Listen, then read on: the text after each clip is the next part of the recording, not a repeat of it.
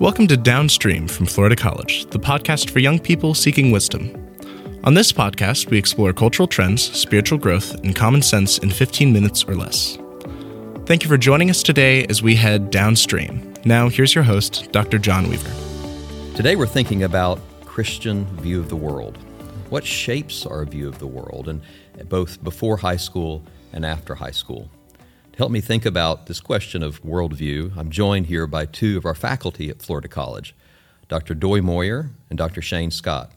Dr. Doy Moyer is a professor, an author, a preacher. He's chair of the Liberal Studies program here at Florida College, and he has expertise in a variety of areas, including Christian hermeneutics and apologetics.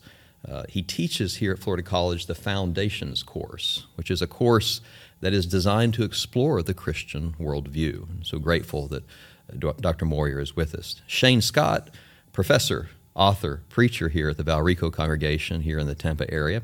He teaches in the Liberal Studies program, one of our undergraduate degrees here, especially in the Great Books program, which he's currently teaching, and also teaches in this Foundations course, which helps students uh, as they come into Florida College think about their view of the world.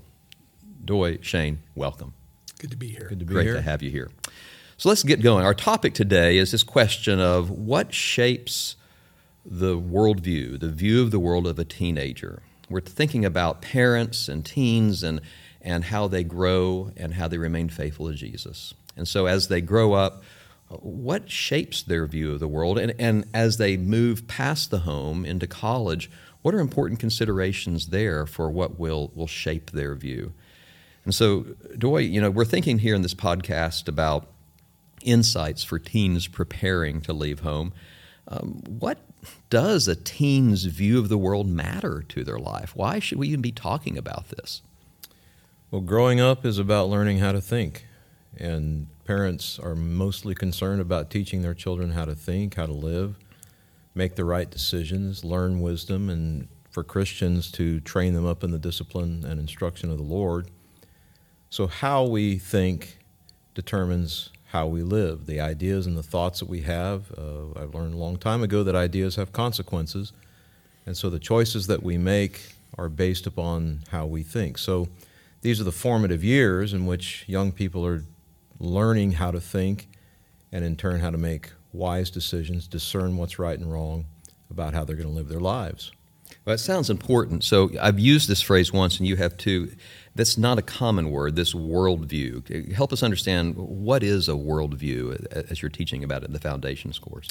I see the worldview as kind of a total interconnected web of beliefs and practices that reflect our understanding of what is good and true and beautiful. Hmm. And we make those decisions about what we think is right and good and true, and we, we look for the beauty of life and so a worldview encompasses all of that. It's, it's what really goes down to the foundation of everything that we are and everything that we do. Right. I love this. So there's a foundation on which we all live. And, you know, I've heard you reference a book in the past by James Sire. It's called Naming the Elephant. And he makes the point there that worldview is a matter of thinking, as you point out. It's also kind of an orientation of the heart, kind of a a disposition we have in life. And so it is very foundational to the way we Yeah, it's an all encompassing idea that encompasses our thoughts, our desires, and the practices that we choose to engage in. So that's that's where we are with that. It's the total web of beliefs and practices. Now we're talking, Shane. We're talking about this as if this is something that teenagers can kind of opt in or opt out of. Is that the case? Well, no, not at all. In fact, teenagers are constantly bombarded with lots of worldview teaching. We just don't think of it in those terms. But every time they get on social media, uh, anytime they go on TikTok as a middle school student and see one of their peers talk about things like transitioning, they're being given a whole web, interconnected set of beliefs about reality. Reality has no inherent structure or order. It's just random molecules that you can make whatever you want. It's a, it's a view that the fundamental purpose of life is for me to be satisfied internally and for reality to adapt to me rather than realizing I need to shape my life in conformity with what is real. So, yeah, everybody is getting worldview education. The only choice we have is whether we will intentionally pursue worldview education that truly honors and glorifies God. Well, that's the key, the intentional, kind of choosing what to do and not just having it happen to you. So, given the importance, help help our our audience, our teens and parents thinking about this, think about how do we become more intentional? How do we shape our worldview?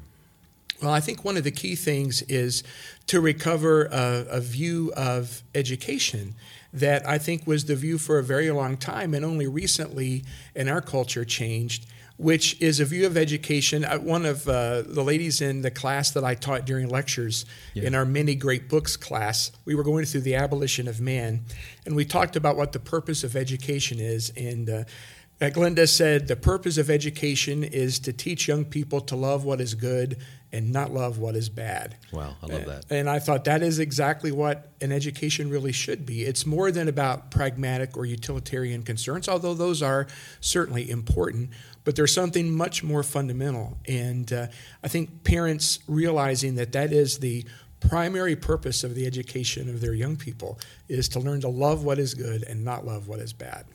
Doy, what about that? It sounds like it's a matter of, of training the mind, but also shaping the heart's desires here. How, how does how do people shape their well, worldview? Yeah, you, you, I, I like to start in Acts 17, where you have major worldview questions being asked by and answered by Paul. Who is God?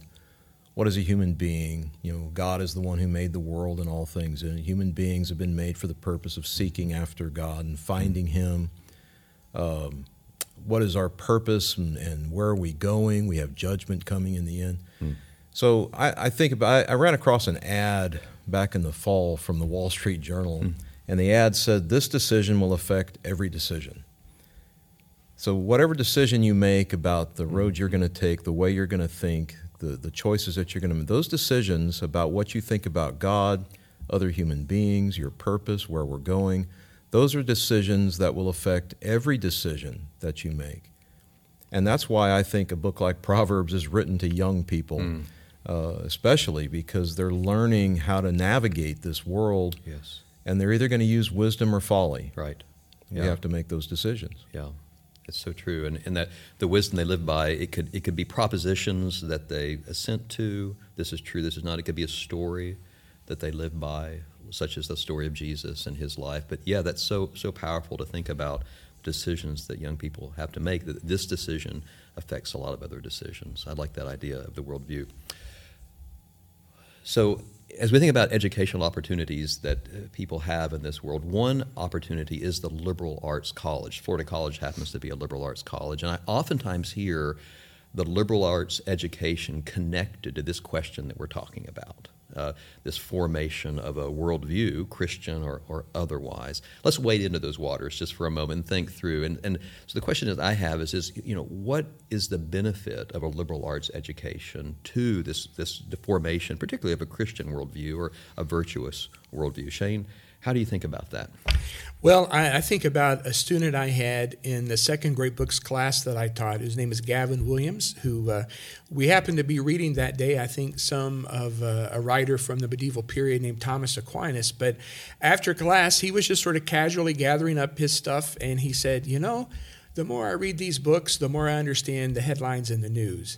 And I thought, hey, that's our ad for uh, the liberal arts right. right. there, because Perfect. Perfect. learning to think through things and to think through things critically in the kind of broad based education that a liberal arts college offers helps you to make sense of your world. And um, that's what he was experiencing uh, in that moment. And so I think that's one of the key things. You know, I think we are all roughly sort of around the same mm-hmm. age. And I remember when I was in high school, the big concern was, you know, that my heart would be guarded, that I would, you know, go to a place where I would avoid what is bad and learn what is good but there was a sort of a common belief in what is true across the culture generally. So you could focus really just primarily on the heart. Right. But clearly that has changed. And yes. there's no longer a broad consensus about what reality is. Yes. And so recovering that sense of both guarding the heart and the mind yes. is what I believe our liberal arts education especially offers. So, Doy, liberal arts, what difference does it make as we think about these questions? Well, it's it's learning, of course, that all truth is God's truth. Uh, everything that we learn is is part of a world in which God has has set us and put us in here and intends for us to grow into what we can become for Him and His glory. And so part of it is definitional. Um, I sometimes get questions about uh, the word liberal. Yes. Does liberal imply some uh, liberalism uh, with respect to politics? That's not what the word means with mm-hmm. respect to liberal arts education. Mm-hmm. It first of all has to do with a broad based education. You're mm-hmm. learning about several areas of life, mm-hmm. not just one thing. Mm-hmm but uh, trying to understand how there's kind of a unified knowledge mm-hmm. throughout all of these different fields. Yes. But secondly, liberal indicates that you're set free from something. And if truth sets us free from sin, in John 8, truth also sets us free to grow into the people we're supposed to become for Him. Mm-hmm. So there's a liberating effect that comes with learning a, a broader range of truth and reality. Mm-hmm.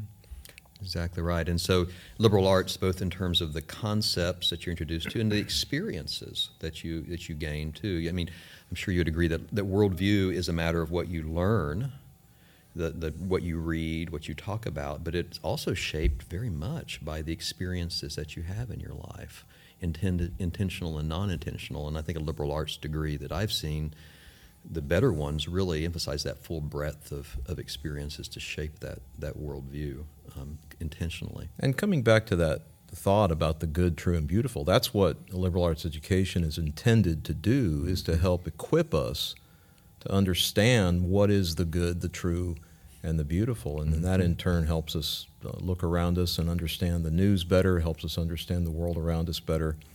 And uh, I see that as, as critical to what we're doing here. Exactly. Very good. Well, so let's think finally here about uh, Christian worldview as it relates to God. And, and, you know, a lot of our students at the end of the day say, How can in my life I grow closer to Jesus? That's a fundamental question of Christian discipleship. And sometimes, you know, you hear world Christian worldview and it can kind of be an intellectual, heady sort of thing. And I think one thing that you've helped us do today is kind of break that down, that myth. And so, you know, this is a very practical matter of, of how we live in our lives, and I'm grateful for that. So, maybe share with us how you think about this question of Christian worldview and how it helps us in our relationship to God in Christ. What's the relationship there between worldview and discipleship? Uh, uh, so, Doy, how do you think about that? One passage that I think about is in uh, 2 Corinthians chapter 5, where Paul is talking about the love of Christ constraining us, and he makes the point that you know he died for all that you know we might live for him. So he died that we might live. Well, that's that's kind of the first step there if we understand our salvation there. But uh, then he makes the point that you know from now on we regard no one according to the flesh.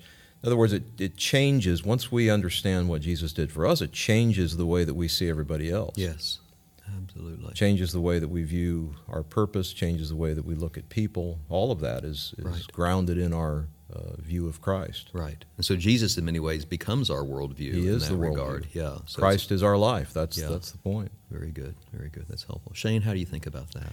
I love the story in Mark 14 when the woman comes into the house in Bethany and begins to anoint Jesus. And uh, those who think about things in more utilitarian or pragmatic concerns uh, grouse about how much money uh, is being wasted on Jesus. And Jesus basically says, knock it off and leave her alone. But then what he says is, she has done, the English Standard Version says, she has done a beautiful thing. Yes. Uh, C.S. Lewis in The Abolition of Man says the purpose of the educator is not to cut down jungles, but to irrigate deserts. Mm-hmm. And I can't think of an education that more beautifully can irrigate the desert than a liberal arts education taught with Christ as the center. Our young people need to know that there is something that is really, truly beautiful mm-hmm. and that they need to seek it. And uh, that's what we're trying to do here. And if I can add one more passage to this in Romans 12, mm-hmm. 1 and 2, we're taught to present our bodies as living sacrifices, holy and acceptable to God. This is a reasonable service.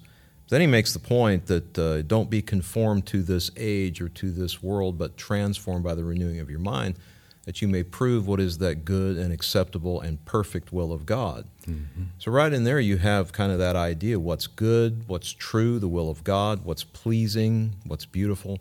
All of that is found in that contrast between what the world offers and what Christ offers. And we're trying to offer Christ not just in religious studies, mm-hmm. but in every study, in everything that we do, because yes. Christ is our life. Absolutely.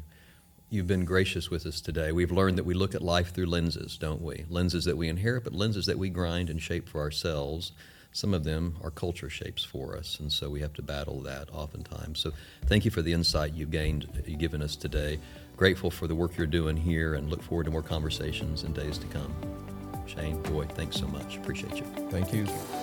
Thank you for allowing us to be a part of your day. Please subscribe to our channel and share this episode with other families in your life.